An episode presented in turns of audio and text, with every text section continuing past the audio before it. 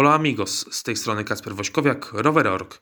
Witam wszystkich bardzo serdecznie i zapraszam na piąty odcinek naszego rowerowego podcastu Viva la Vuelta, czyli serii, w której na bieżąco omawiamy wydarzenia z hiszpańskiej Vuelty. W tym odcinku skupimy się na etapach 11 i 12. Prześledzimy sobie dwie fajne historie zawodników, którzy na tym wyścigu wygrali etapy, a na koniec zastanowimy się, co może przynieść najbliższy weekend, który zbliża się już wielkimi krokami. Na wstępie przypomnę Wam także o łapce w górze i subskrypcji. Jeśli doceniacie naszą pracę, to bardzo miły gest, y, który, który bardzo, bardzo doceniamy i za który bardzo, bardzo dziękujemy. Etap 12, etap zakończony na podjeździe Plenias Blancas Estepona, przyniósł nam zwycięstwo Richarda Carapaza y, z bardzo, bardzo licznej ucieczki, 32-osobowej ucieczki. Ekwadorczyk uprzedził Wilko Keldermana, y, a Jay Wine, lider klasyfikacji górskiej, po raz pierwszy pokazał, że jest także człowiekiem, no i miał dzisiaj kryzys i ostatecznie skończył ten etap dopiero na siódmej pozycji, co jak na jego formę z pierwszego tygodnia, no, było dopiero siódmą pozycją. Natomiast w grupie faworytów nie działo się za wiele. Zaatakował Enric Mas po raz pierwszy na tegorocznej Vuelcie. To warto odnotowania, bo Mas do tej pory jechał jak Mas, czyli masował, jechał spokojnie, a teraz zdecydował się na pierwszy, bardziej ofensywny krok. Na czele widzieliśmy także pomocników Primoza Roglicia, ale to Remco Evenepoel przyprowadził taką małą grupę faworytów, do której obok tej trójki, którą wymieniłem, zapał się także Juan Ayuso. Już na samych ostatnich 200 metrach stracił trochę Carlos Rodriguez z Ineos, który pokazał słabość. I tam gdzieś między tą, między tą czwórką a Carlosem Rodriguezem przyjechał także Miguel Angel Lopez, który przeskoczył w klasyfikacji generalnej e, João Almeida, który dzisiaj oczywiście po raz kolejny stracił. Widać, że Portugalczyk nie jest w najwyższej dyspozycji na tegorocznej Vuelcie. Warto powiedzieć troszeczkę o Wilko Keldermanie, który zdecydował się dzisiaj na akcję ofensywną, zabranie się do ucieczki. Na podjeździe tempo przez długi czas dyktował jego pomocnik Mateo Fabro, no i to przyniosło mu awans na szóste miejsce w generalce. Nie wiem, czy będzie w stanie obronić chociaż to powiedzmy miejsce w czołowej dziesiątce, ale na pewno dodało to troszkę pikanterii, bo przez moment Holender skakiwał nawet na drugie miejsce za plecami Remko Evenepura. Oczywiście już na samym podjeździe ucieczka trochę straciła i no, wylądował na tej szóstej pozycji za plecami tej powiedzmy czołowej, czołowej piątki, najlepszej piątki tego wyścigu. Y, szóstki, gdyby nie to, że wypadł y, Simon Yates, o czym powiemy w jednej z następnych sekcji. Jednak tak naprawdę obok walki faworytów kluczowym wydarzeniem tego etapu mogła być kraksa Remco Evenepoela, który przewrócił się na jeden z zakrętów 45 km przed metą. Peleton zwolnił, nie atakowali lidera, to bardzo fajny gest, powrót do takich starych czasów powiedzmy. E, natomiast Remko podjechał do dyrektora wyścigu i coś tam z nim e, rozmawiał. Tematem tej rozmowy był jakiś motocykl, który był zaparkowany przy drodze i najprawdopodobniej to on spowodował krach Remco Evenepoela, nie licząc oczywiście tego, że młody Berg chciał ten zakręt wziąć troszeczkę za wąsko, no i się na tym e, przeliczył. Miał szlify na udzie, na prawym udzie bodajże i troszeczkę rozbite kolano, no ale na podjeździe nie pokazał żadnej słabości, no i być może nawet ta kraksa nie przeszkodzi mu w walce o zwycięstwo w całym wyścigu, no bo też upadł troszeczkę inaczej niż e, Julian Alaphilippe na etapie 11. E, Francuz się wycofał, mistrz świata już w tym wyścigu nie jedzie, ważny pomocnik Evenepula, natomiast Evenepul upadł troszeczkę bardziej umiejętnie, bo ochronił ten bark i no jeśli nie udo, no to e, jego zdrowie powinno być e, no, na dobrym poziomie, że tak powiem. I też dużo osób mówi, że ekipa Quickstepu jest osłabiona po stracie Juliana Ala Filipa. Jest osłabiona, ale to nie znaczy, że jest słaba, bo dzisiaj w końcówce widzieliśmy, że po tym jak na czoło wyszli kolarze Movistaru i Jumbo Visma, którzy chcieli podyktować mocniejsze tempo, to nagle w peletonie najwięcej zawodników miała ekipa Quickstepu. Był tam Ilan van Wilder, był Luis Verweke, który jechał w ucieczce, był także Fausto Masnada, więc no chyba nie ma czym się przejmować. Evenepoel ma naprawdę porządną obstawę, na płaskim ubezpiecza, ubezpiecza przede wszystkim remikowania. No i bez jakiejś bardziej odważnej próby, bez przeprowadzania takiej no, szarży powiedzmy w stylu Fuente e, i Alberto Contadora z WLT 2012 będzie bardzo ciężko chociaż zagrozić pozycji Remco Evenepoela, który ma naprawdę solidny zespół i nawet strata Juliana Alaphilippa nie powinna mu w tym jakoś bardzo przeszkodzić, ale w tej jednej kwestii, o której chciałem powiedzieć e, przed etapem, e, przed dzisiejszym etapem, mu przeszkodziła, czyli właśnie w umiejętnym zjeżdżaniu, bo Alaphilipp jest mistrzem zjazdu i dzisiaj widzieliśmy, że Ta noga potknęła się właśnie na zjeździe. Oby ta kraksa na losy wyścigu nie wpłynęła.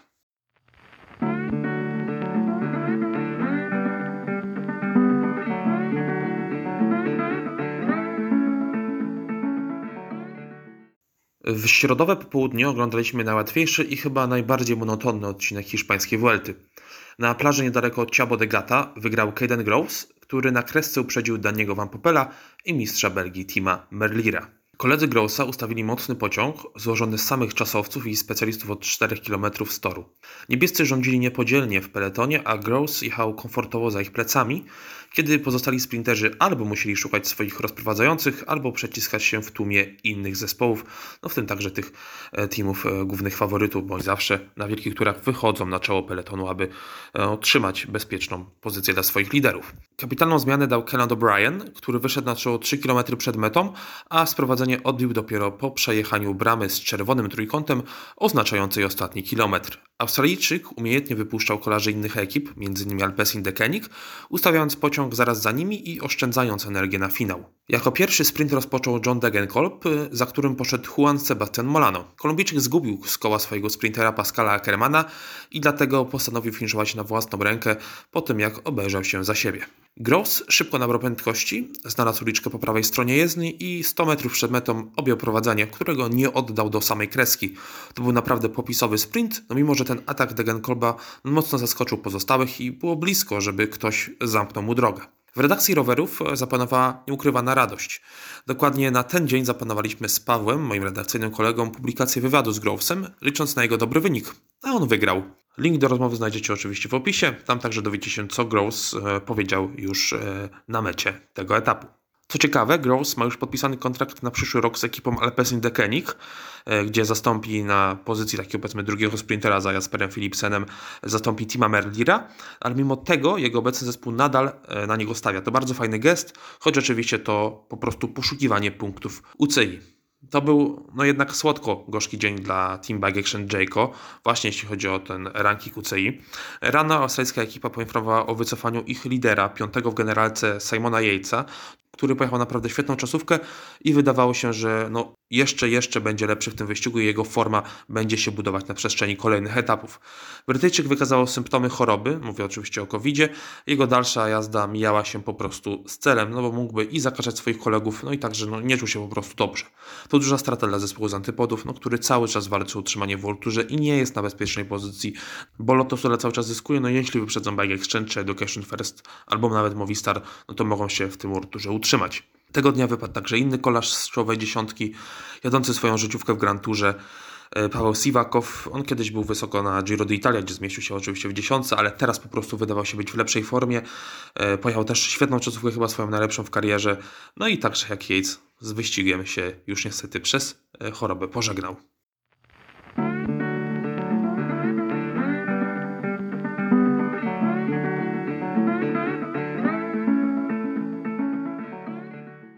A teraz jeszcze powróćmy do wydarzeń ubiegłego tygodnia. W niedzielę swój największy triumf w długiej karierze odniósł e, Luis Menties.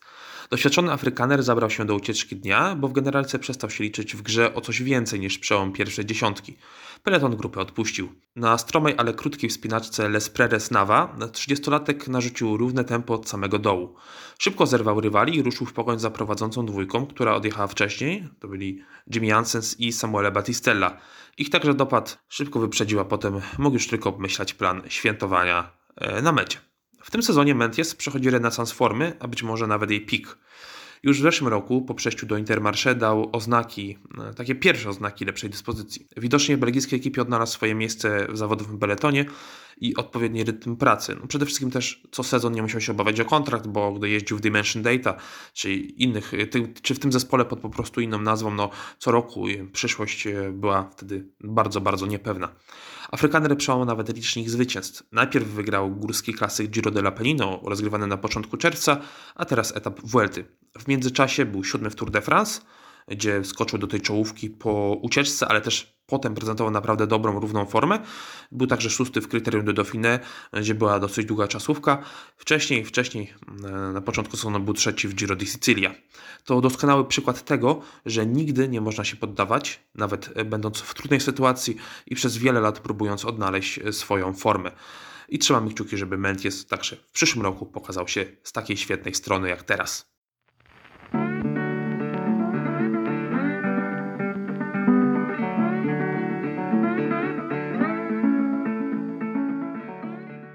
Na koniec tego odcinka pomówmy trochę o przyszłości. W piątek czeka nas kolejny naleśnik, teraz trochę bardziej pofałdowany no i tym razem także z bardziej wymagającą końcówką. 168 km połączy miasta Ronda i Montilla, górskich premii zabraknie. To typowy transferowy odcinek oddzielający yy, górskie etapy na wielkich turach. Końcówka sprawdzi nogi najszybszych kolarzy. Ostatnie kilometry prowadzą po lekkim nachyleniu, które będzie szczególnie odczuwane między czwartym a trzecim kilometrem przed metą. To będzie średnio 6% i sama końcówka, sam finish też e, będzie prowadził po nachyleniu no, około 4%. Głównym faworytem wydaje się jadący w zielonej koszulce Mats Pedersen, ale nie należy lekceważyć Daniego Van Popela, Kedena Grovesa, Pascala Ackermana, Briana Kokarda czy nawet Primoza Roglicia. Przy innym scenariuszu, czyli ucieczce, stawiamy na Freda Wrighta, który jest w bardzo dobrej formie, Roberta Stanarda, Luisa Sancheza albo Daryla Impaya, ale jak wiemy, no, ucieczki rządzą się swoimi prawami i tak naprawdę każdy, na, taki, na takim profilu szczególnie, każdy z uciekinierów będzie miał swoją szansę wygrać, tym bardziej jeśli ktoś z nich odważy się na jakąś akcję e, z wyprzedzeniem. Tak już wiemy, że zespoły tych sprinterów, tych niewielu sprinterów, którzy pozostali w wyścigu są no, uszczuplone, e, ich siły maleją i nie wiadomo, czy będą w stanie skontrolować troszeczkę e, lepszą ucieczkę niż była na e, etapie 11, gdzie odjechali kolarze tylko tych hiszpańskich zaproszonych tutaj ekip na wyścig.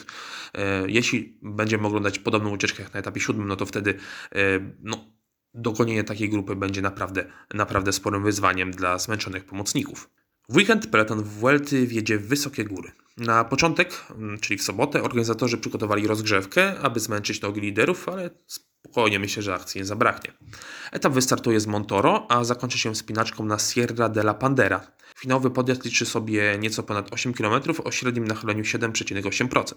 Poprzedzi go inny podjazd, także stromy Puerto de los Viares. W niedzielę kolarze zmierzą się z królewskim etapem e, tej odsłony hiszpańskiej Vuelty. Liczy tylko 153 km, ale peleton wiedzie na ponad 2000 metrów nad poziomem morza. To taka granica, która często niektórych kolarzy odcina z prądu. Losy generalki rozstrzygną się na podjeździe Alto Hoya de la Mora w paśmie górskim Sierra Nevada. Ten gigant liczy 19 km o średnim nachyleniu 7,9%. Tutaj ten teren może należeć do Miguel Angela Lopeza, który zawsze na takich podjazdach zyskuje kilka procent nad swoimi rywalami. Ale czy Evenepoel wytrzyma, czy nie odczuje skutków kraksy, przekonamy się oczywiście w weekend, teraz nie będziemy gdybać. Tym akcentem chciałbym Wam podziękować bardzo serdecznie za uwagę. Mówił Kasper Wośkowiak, Rowery.org. Następny raz usłyszymy się właśnie w niedzielę po etapie e, na Sierra Nevada. Zostawcie nam łapkę w górę, subskrypcję. Dzięki, cześć i do usłyszenia.